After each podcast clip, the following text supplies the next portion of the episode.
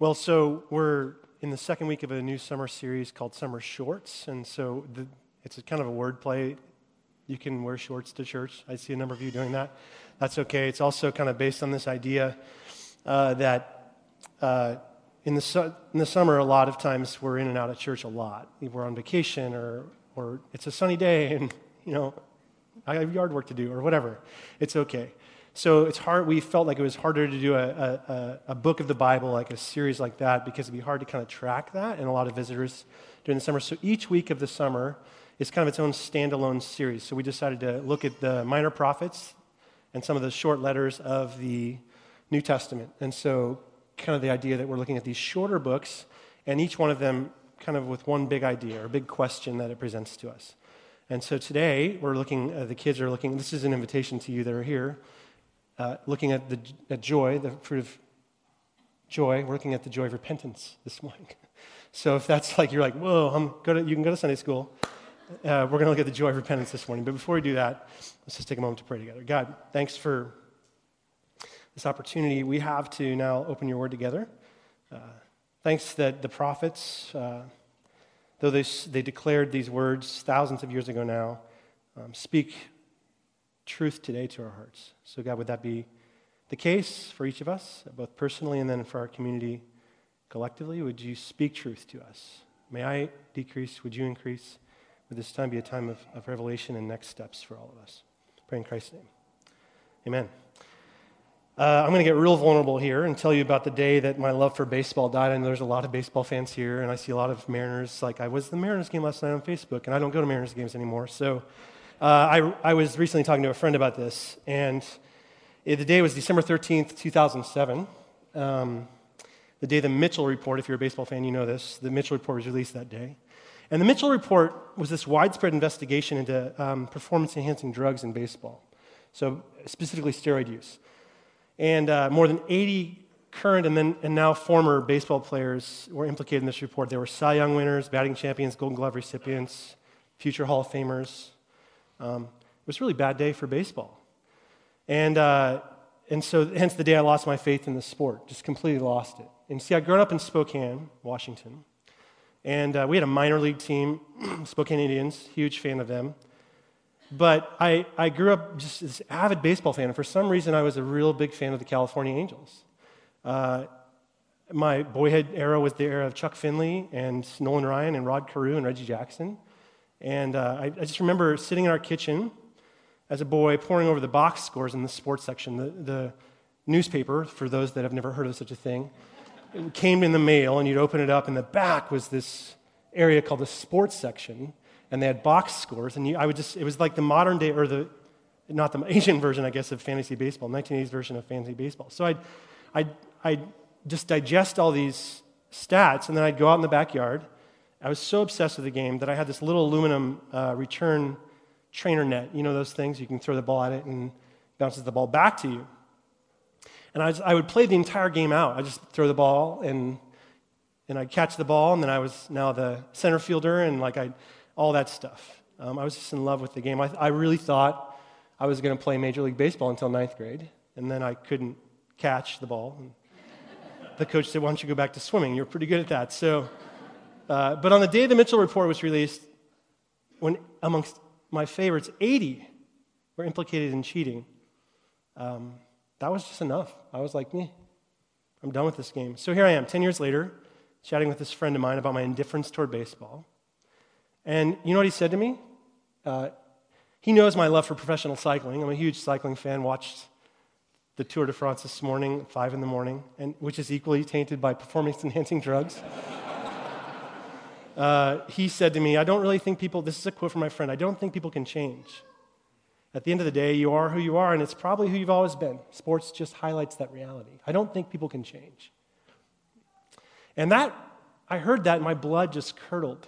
Uh, my friend's not a believer because I realized that he was, though he was merely offering commentary on sport and kind of ribbing me a little bit for my hypocrisy, his statement just confronted a core conviction of not only my, my faith, but of, I would say, our faith, our collective faith as Christians, which is simply this the idea that anyone can change.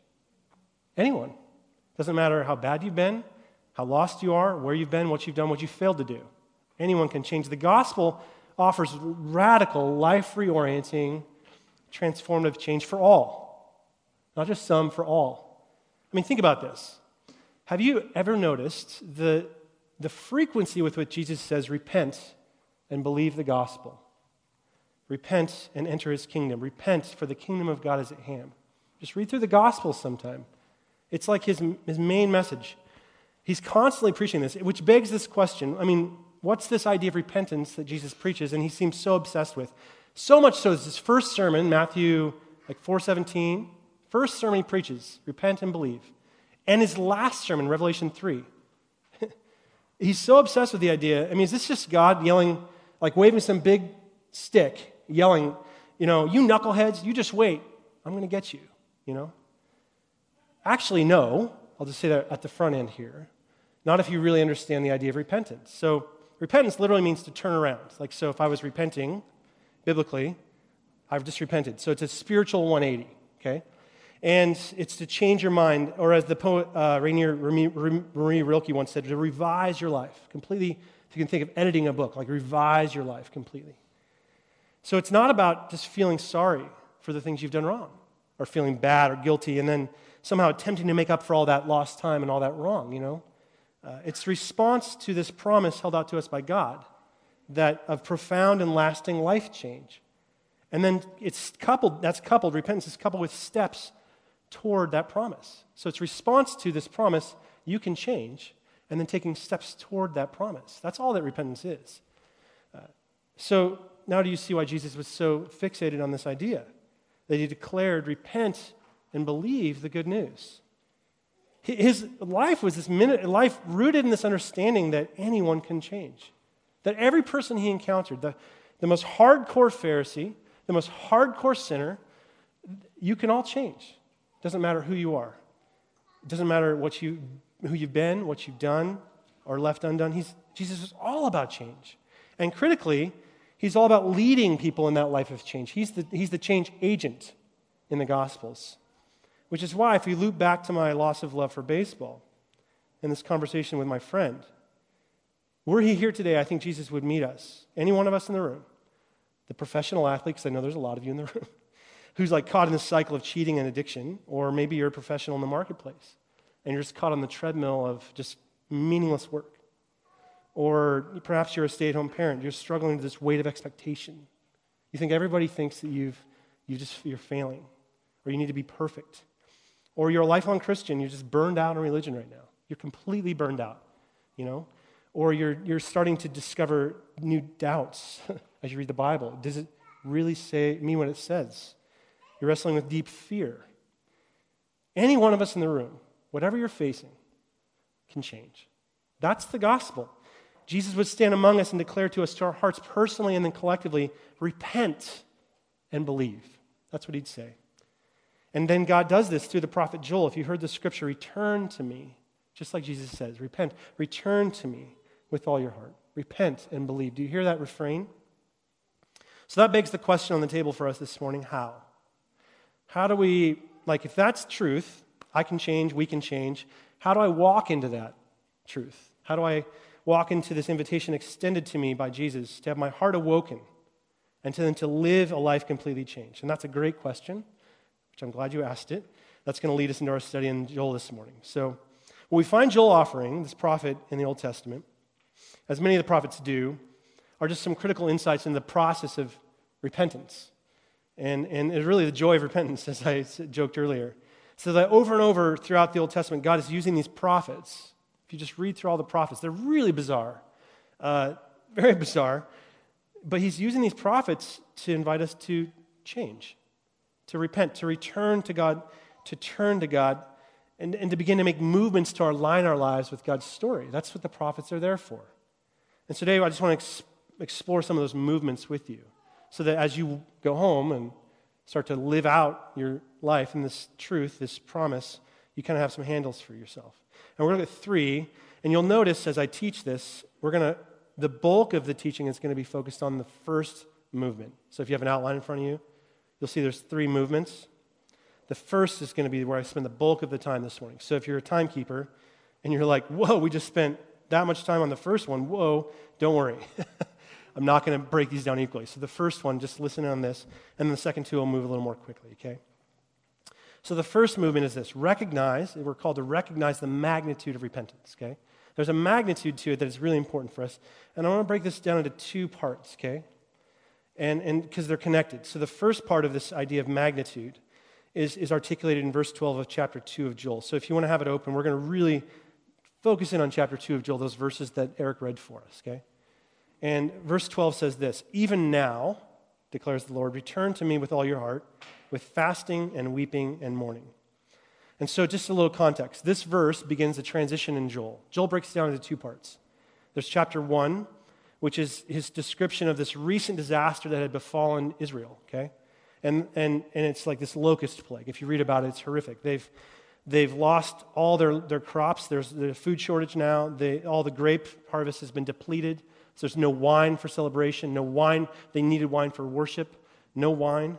Uh, and, and their forests were now decimated, so there's no shelter, no shade, no wood for building. And, and also, there, there's been a disappearance of their fresh water sources.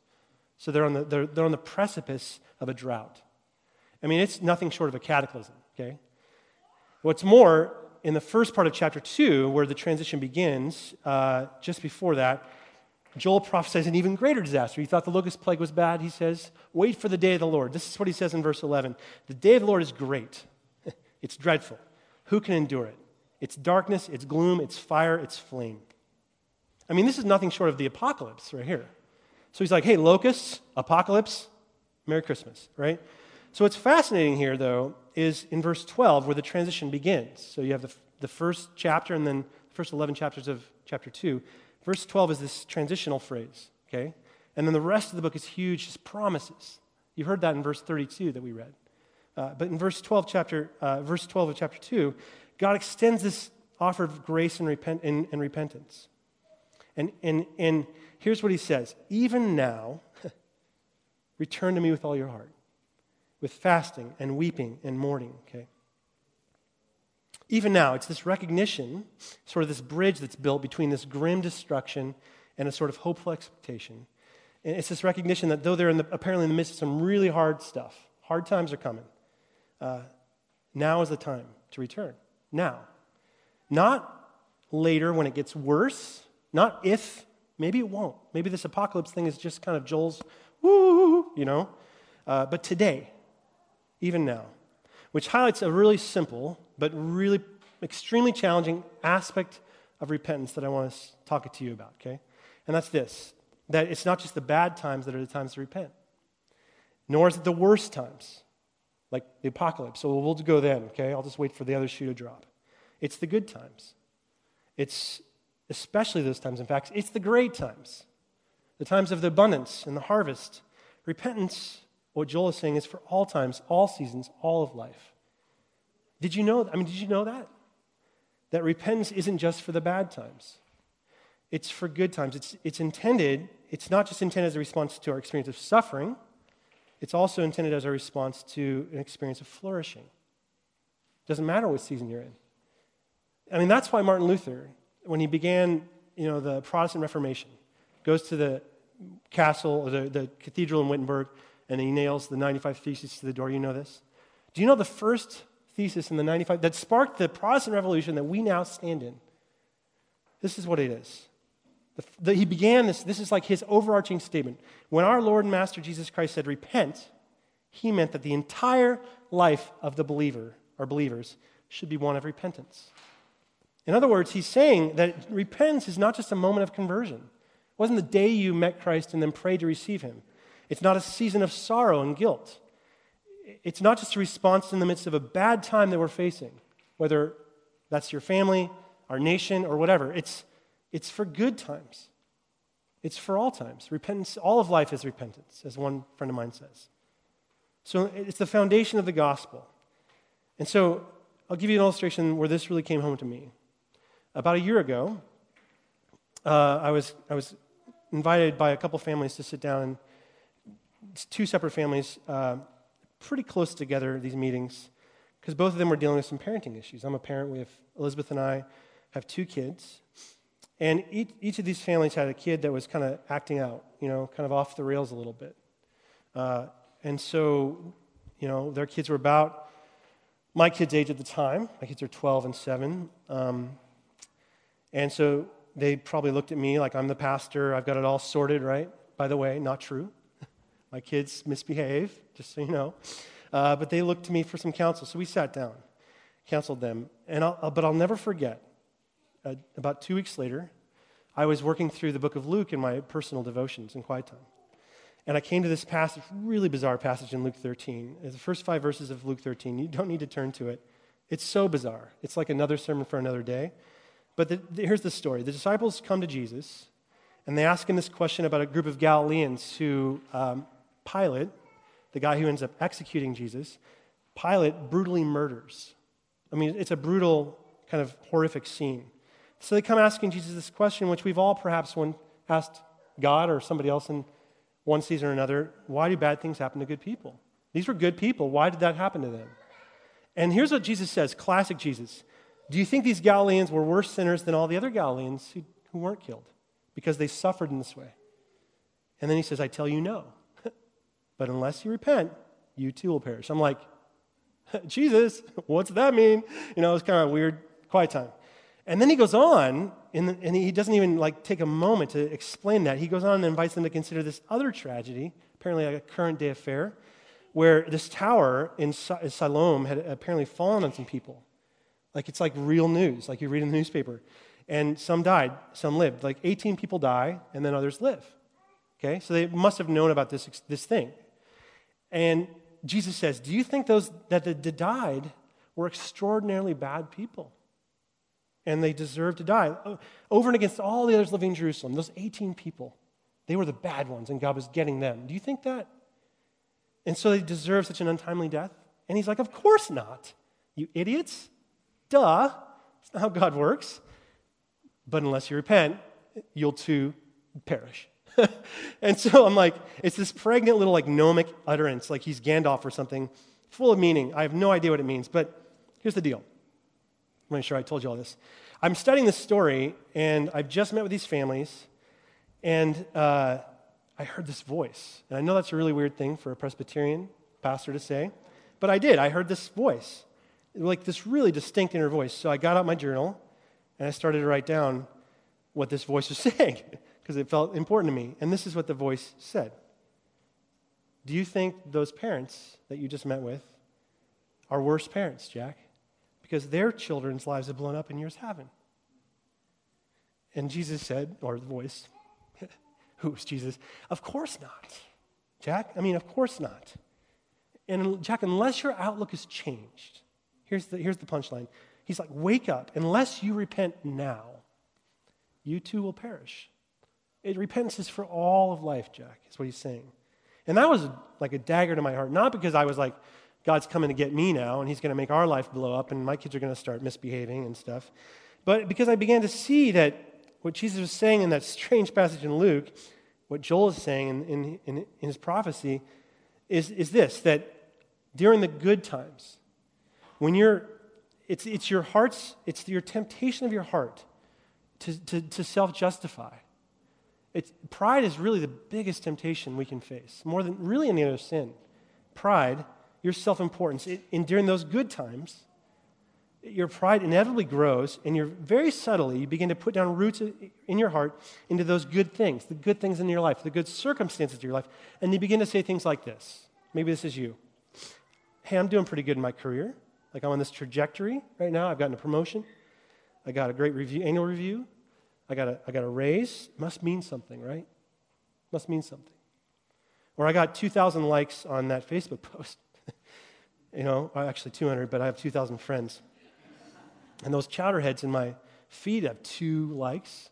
Must mean something, right? How connected I am, right? How liked I am. Or somebody over there is falling in love with me. I'm getting invited to join that crowd now.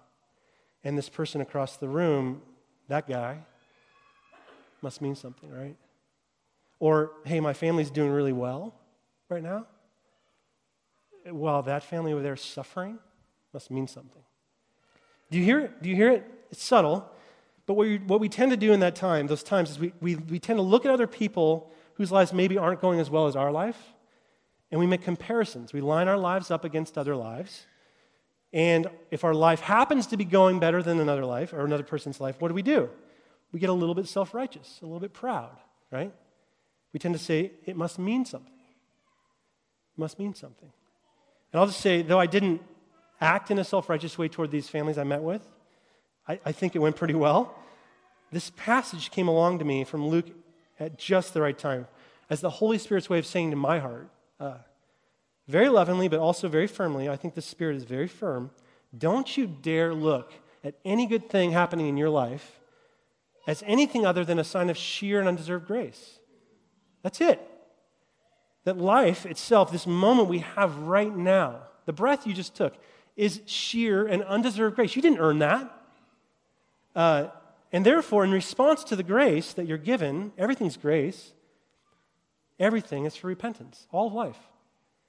For, for turning to God, returning to God, responding and receiving His grace. Do you see how that equation works? It's not for the bad times when you feel bad about what you've done, it's for the good times. It's for saying, God, thank you. Like learning to meditate on the good things in your life as sheer signs of grace, and then learning to say to Jesus, you turn to Him, Lord, I can't believe it. Can't believe this gift you've given me this family, this job, this community. I can't believe it. Thank you. I turn to you. Your grace is so great. I turn to you for my sufficiency and my security. Not these things, they're good, but I want you, not those things. I, I want to move toward you in repentance, not those things. I want to be gripped by you, not those things. That's what Jesus would say to us. What he's saying through this prophetic declaration in Joel, even now, even now, uh, there's, there's no more important time, my friends, than now to repent, to return and to turn and return to God. So let me ask you, where are you right now? What kind of season are you in? Are, you in a, are you in a good time? I see, I see you smiling. Are you in a good time? Going on sabbatical? Career's going great. I won't even pick on you, Nate, because I always do, but you're smiling too. But you know, you're even now. It's a good time, right? It's summer, sun's out. In your career, your intimacy with your spouse, even now is the time for repentance. That's what the Lord's saying to us. Whatever that now is in your life, okay? It's time to turn to God, okay? So that's number one. And that's just the first part of the first movement, okay? So, and the reason I want to do this is because these two are really connected. So this is number two under that first heading, still under this magnitude of repentance, okay?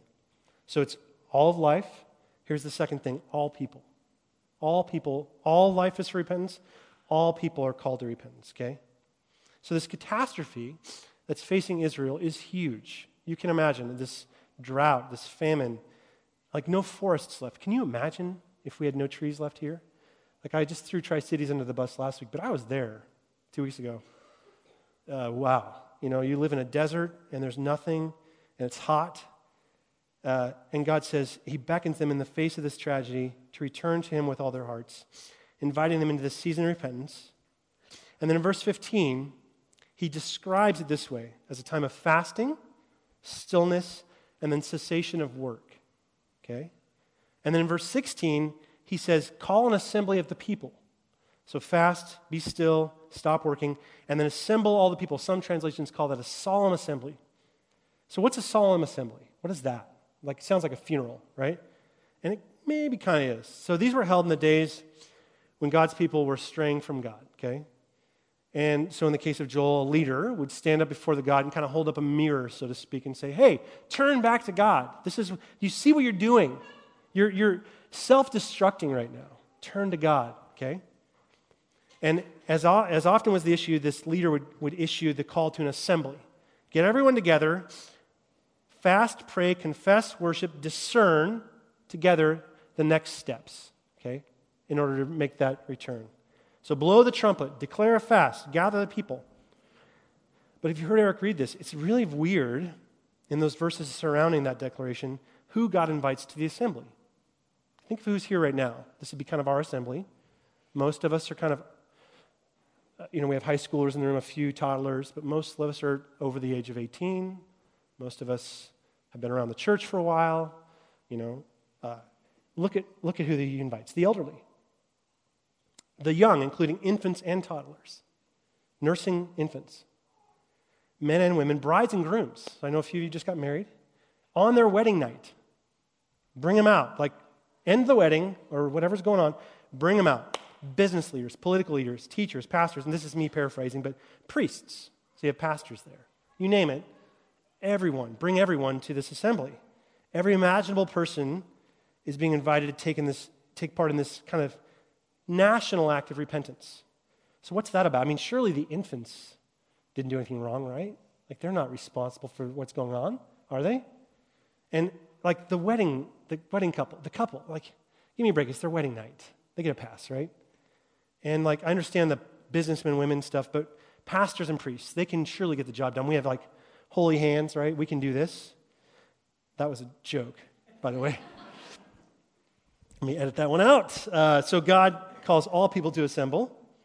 Why? Why? Why is it necessary that everyone, infants, newlyweds, young, old, all these people are gathered? Well, there's a couple things to observe about this. The first comes from what I just said, but I want to reiterate, okay? That repentance isn't for bad times, bad things. It's, it's not restitution or recompense for the things you've done that are out of line with God's will. Repentance is as much about the good times and good things as well, turning from those. So, in other words, listen to this. Repentance, the emphasis in repentance is not on the things themselves, the circumstances of your life, but on the act of turning. The, the, the focus of repentance is on the act of turning. So, why wouldn't everyone be a part of that? Everyone's being called to turn. It doesn't matter what you've done or not done, it doesn't matter how old you are, it doesn't matter what season you're in. It's on the turning, okay? So, turn and return to God. That's number one. But here's the second key, and this is really important for us. Repentance is never, while it's personal, very personal, it's never private. Never private. Here's what I mean by that. It's a hard concept for us to grasp, especially today, in this hyper individualistic culture we live in, where like everything is like, you know, I've got my truth now. We say that. Like, uh, no. when things go wrong, I mean, listen to this. This is how that plays out we'll tend to point the finger or we'll tend to take the credit. You know, my truth, my success. Uh, and when we do that, we've lost to a great degree our sense of collective identity. Uh, and that, that collectiveness is, is this sort of, it's deeply embedded in the Bible, all over the Bible. When you read Paul's letters, when he says you, he's actually saying y'all. He's never speaking to, well, very rarely speaking to individuals, but to communities. And that collectiveness is really deep, is embedded in the, the biblical uh, idea of repentance. So, Eugene Peterson, one of my favorite authors, kind of a, former pastor that I, I follow, he says this about repentance. In the biblical story, repentance cannot be narrowed down to something private, can never be narrowed down to something private, such as being sorry for your sins and, and getting ready to make amends. The call, he says, is to return to God and the ways of God with God's people. There's a withness to repentance, to repentance. So it's to return to the story of God and everything in that story with everyone who's in that story. If you can imagine that. It has to do with entering into this new way of life and doing so as a citizen of the kingdom of God. There's no individuals in the kingdom. We're part of a community. And, and so then he goes on to say, tacking on this recommended devotional practice that you, to your already busy life is not going to do. It's not going to work making us uh, like a new Year's resolution, a set of resolutions, will not do. Feeling sorry will, and, and deep and deep sorrow in your heart will not do. Moods can be cultivated, emotions manipulated, resolutions too easily broken. Here's what he says What must be abandoned in our understanding of repentance is the lonely, post enlightenment individual bent on their quest for private salvation. What must be abandoned is the lonely, post enlight individual bent on their quest for private salvation. We don't save ourselves, and you don't repent by yourself. That's the, that's the point here. We must learn to repent in community with others, seeking God together, good times and bad times, returning to, the, returning to God with God's people. That's why we did this massive baby dedication or child dedication this morning. That's an act of repentance. That's these families saying, hey, we want to turn to God with each other. We're going to hold each other accountable in that journey. We're not doing it alone, we're doing it with you. Do you see how that works? So let me give you another example of how that might look. Because right away, I can hear somebody say, Yeah, but I don't have kids, or I already dedicated my kids. So I'm, that ship sailed, you know? How does this look for me? Well, Peterson, uh, he writes about this in this, this book uh, where I took that quote from. It's called Tell It Slant Conversation in the Language of Jesus and His Stories and Prayers. And uh, he tells this story in the book of this day where he's driving through the Rocky Mountain National Park in Colorado with his wife. And they came upon the scene of this really tragic motorcycle accident. The motorcycle had gone over this, this cliff, and the, the, the, motor, the cyclist had plunged off the road into this precipice and, and been killed, several hundred feet. It's, it's horrific scene.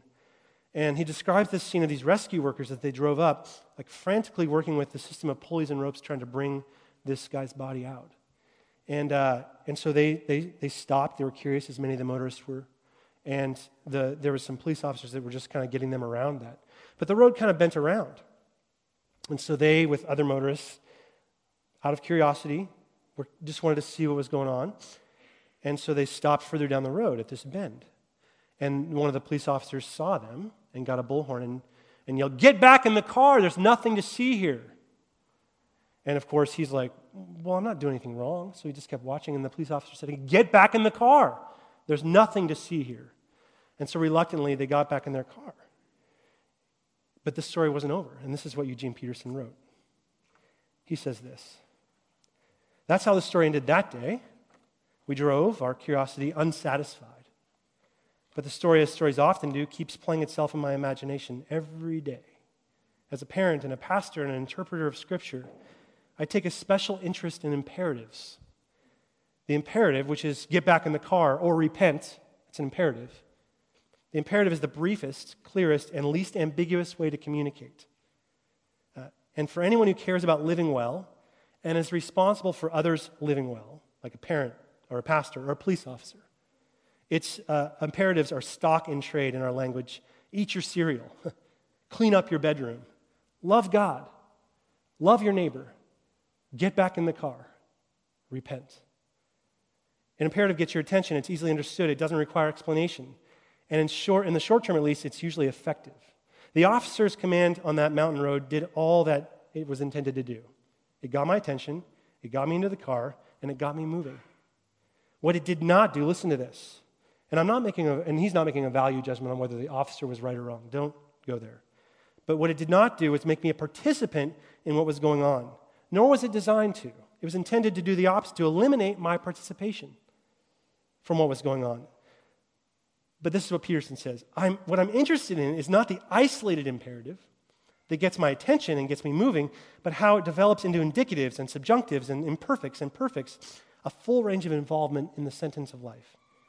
What would have happened, he said, for instance, if that police officer had sent one of his subordinates to me and said, Hey, we need some help retrieving this man's body or calling his family? Are you all, all you're doing is looking through binoculars right now. You're not doing any good. you're getting in the way. Would you come and help us? We need some help with these ropes. I can't imagine not doing that, Peterson says. It wouldn't be much, just holding and pulling on a rope, making a quick phone call to a family member. It wouldn't require much skill. But then I would be in the story, not an in the way spectator. So here's my question to you Are you in the story? Uh, you know, you want to know how this looks.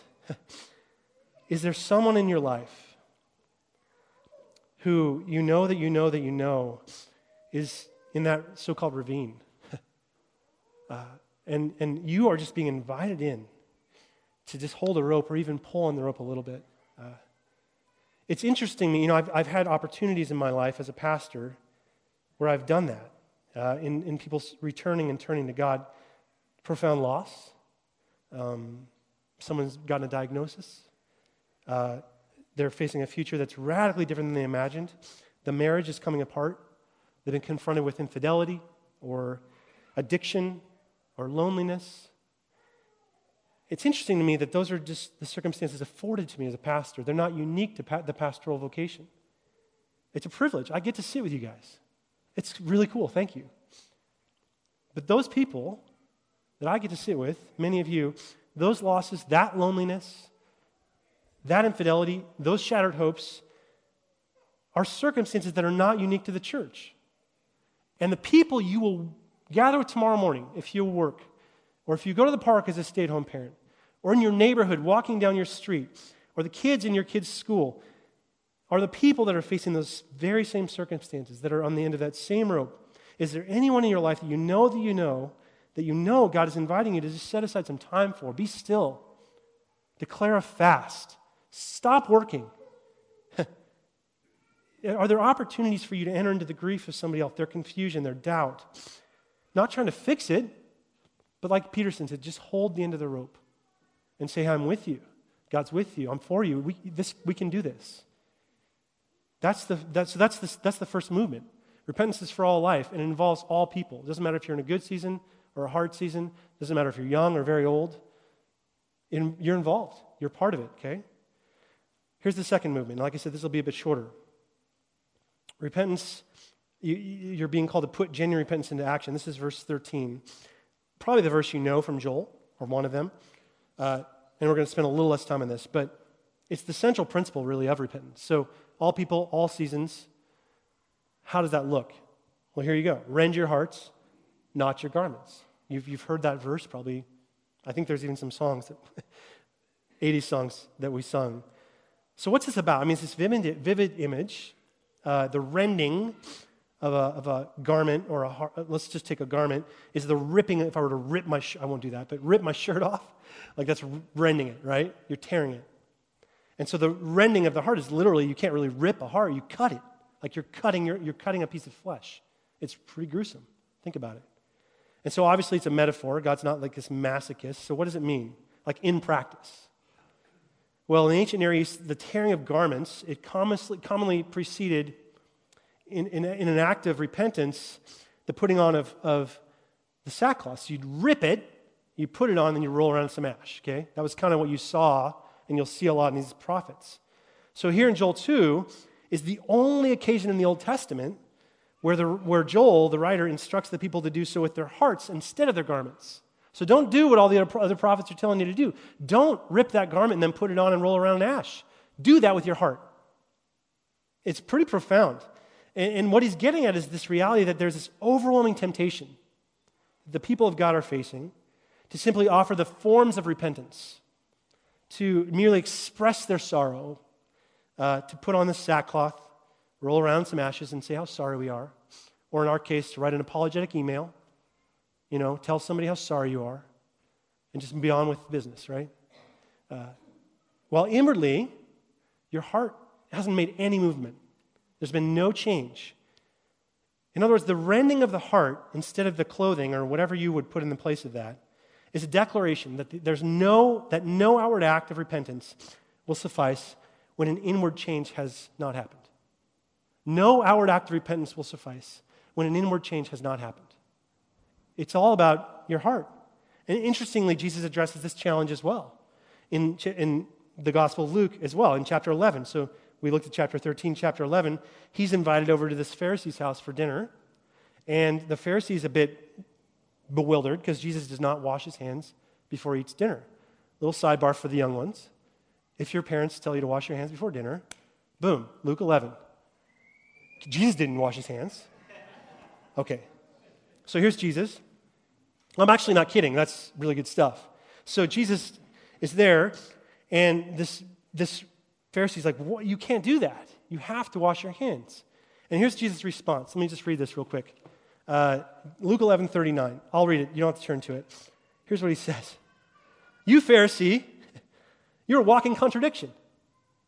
You're so concerned about the external things, how clean my hands are, uh, like someone who washes the outside of a cup, but never cleans the inside. I mean, you, know, you wouldn't do that. You couldn't wash the dishes and then say, Yeah, I clean the dishes, but they're all, they're all dirty on the inside. That's not, doesn't work that way. You're, you're a walking contradiction. Who does that? He says.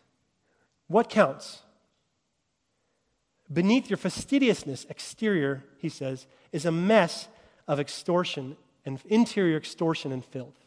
Beneath your fastidious exterior, clean hands, is a mess of filth in your heart. Do you hear that? Here's what Jesus is saying.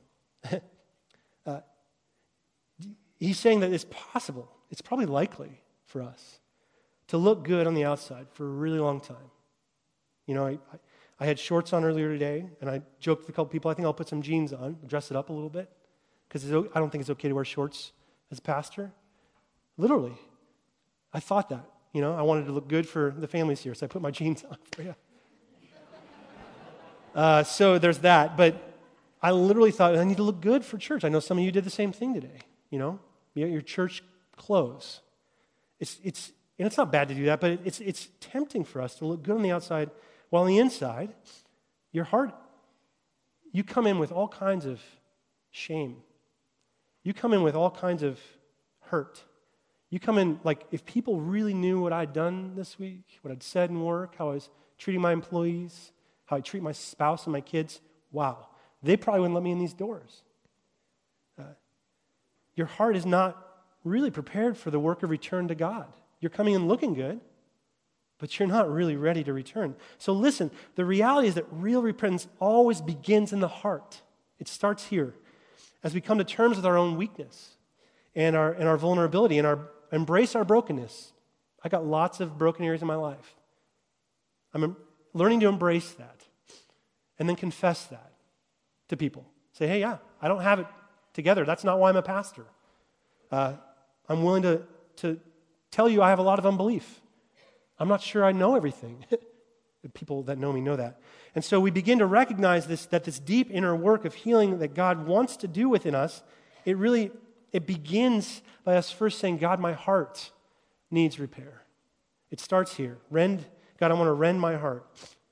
And then you can express outwardly things such as lament and confession and, and, and pursue reconciliation and pursue healing. You understand this? I'll say it again. No outward act of repentance is. All those are just outward acts. They're good. Healing, reconciliation, confession, lament, that's all good stuff. Those are outward acts, expressions of an inward reality. No outward act is going to suffice when the inward change has not begun.